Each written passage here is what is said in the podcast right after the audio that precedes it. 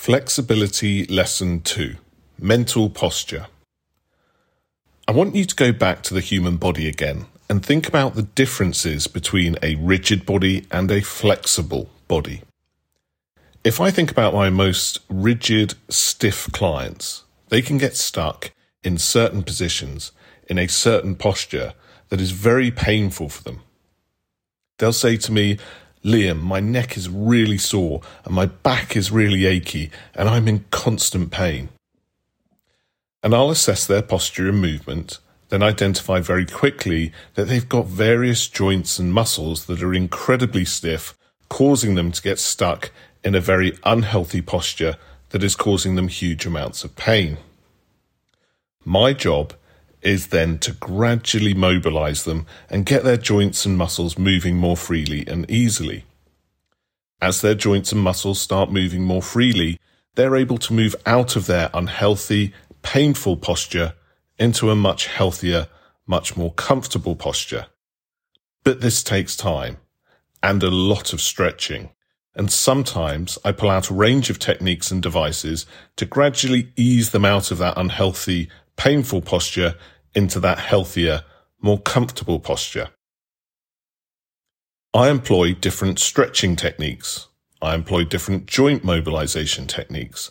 I employ different soft tissue releasing tools like my massage gun, my massage balls, and my personal favorite, my knobber. For those who don't know and are a little concerned about me getting my knobber out in front of my clients, it's a massage tool, a bit like a knuckle duster, but with a really big knobbly bit on it that's great for ironing out the tightest knots. So I get to work, and I'm not going to lie, a lot of that work is very painful. It's not uncommon for my clients to shout, scream, or even swear at me while I'm getting deep into their tightest joints and muscles, trying to free them from their rigidity and restriction. Then, slowly, their mobility improves. As their mobility improves, their posture improves. As their posture improves, they are able to escape the restricted, hunched posture that was causing them so much pain and move into a much healthier posture that is free from restriction and pain. If you can visualize someone hunched over and struggling with pain, gradually evolving into someone who moves freely and easily without pain then you'll understand what I'm talking about.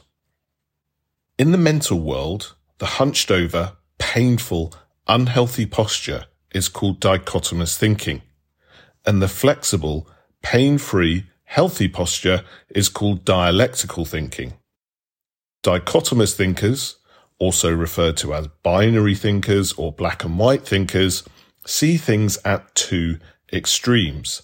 Think good versus bad. Whereas dialectical thinkers see things along a spectrum where no one place is universally good or bad, but instead you can move around that spectrum freely and easily depending on the circumstances. Let's use the example of chocolate. For the dichotomous thinker, food is binary. Foods are either good or bad, with nothing in between. They will hold core beliefs around which foods fall in the good basket and which foods fall in the bad basket based on the brainwashing they've experienced on various diets in their lifetime. Chocolate is higher calorie. Chocolate is higher fat and sugar. Chocolate is higher sin. Chocolate is higher in points. So pretty much across every diet is a core belief that chocolate is a bad food. Jenny eats some chocolate in comes that diet culture voice, Cruella de Vil again maybe, to shame her and criticize her for eating this bad food.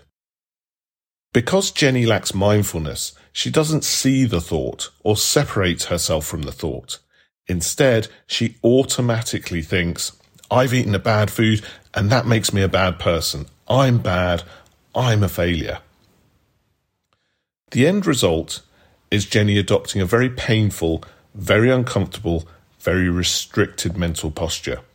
She gets stuck in those negative thoughts about eating chocolate, that bad food, and the more she ruminates on it, the worse she feels.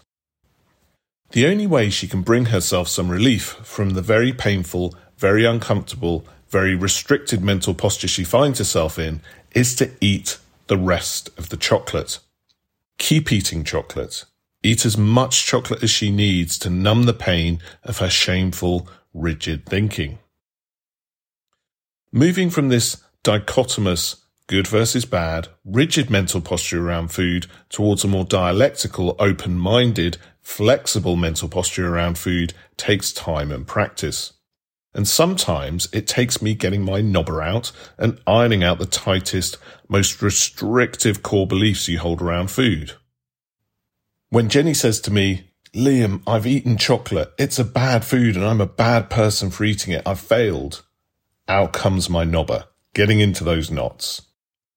What if chocolate can be an unhealthy choice sometimes and a healthy choice at other times? What if having chocolate for breakfast every day is unhealthy? But what if there are some times when chocolate is absolutely the healthiest choice? Jenny starts bending and moving her mind a bit more. Hmm.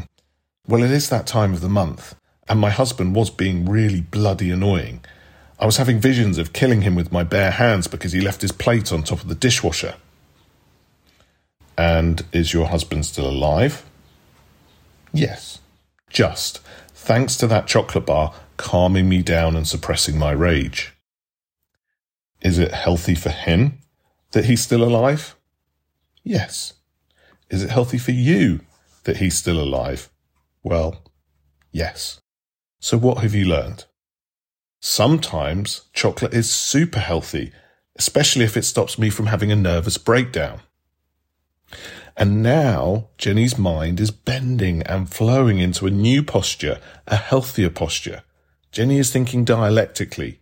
She's moving away from chocolate being universally unhealthy and universally bad to recognizing the different times in life when chocolate is the best and healthiest choice. She's swapping an old, rigid core belief that chocolate is bad for a much more flexible core belief that chocolate can be healthy sometimes. Right now, we are just scratching the surface of mental flexibility. Just like there are hundreds of different physical stretches and techniques to improve your physical flexibility and posture, there are hundreds of different mental stretches and techniques to improve your mental flexibility and posture. When we think about obesity, yes, it very clearly has a genetic basis. But the common denominator in almost all of my obese clients isn't their genes making them gain weight. It is their mental rigidity driving binge eating that is making them gain weight. The more flexible you can be with your thinking, and in particular, the more flexible you can be around food, the less prone you are to binge eating to soothe the shame produced by rigid thinking. If you rigidly believe eating chocolate is bad, you will most likely eat more of it to soothe the bad feelings. If you flexibly see chocolate as a food that can be healthy sometimes, you will eat far less of it and lower your set point weight.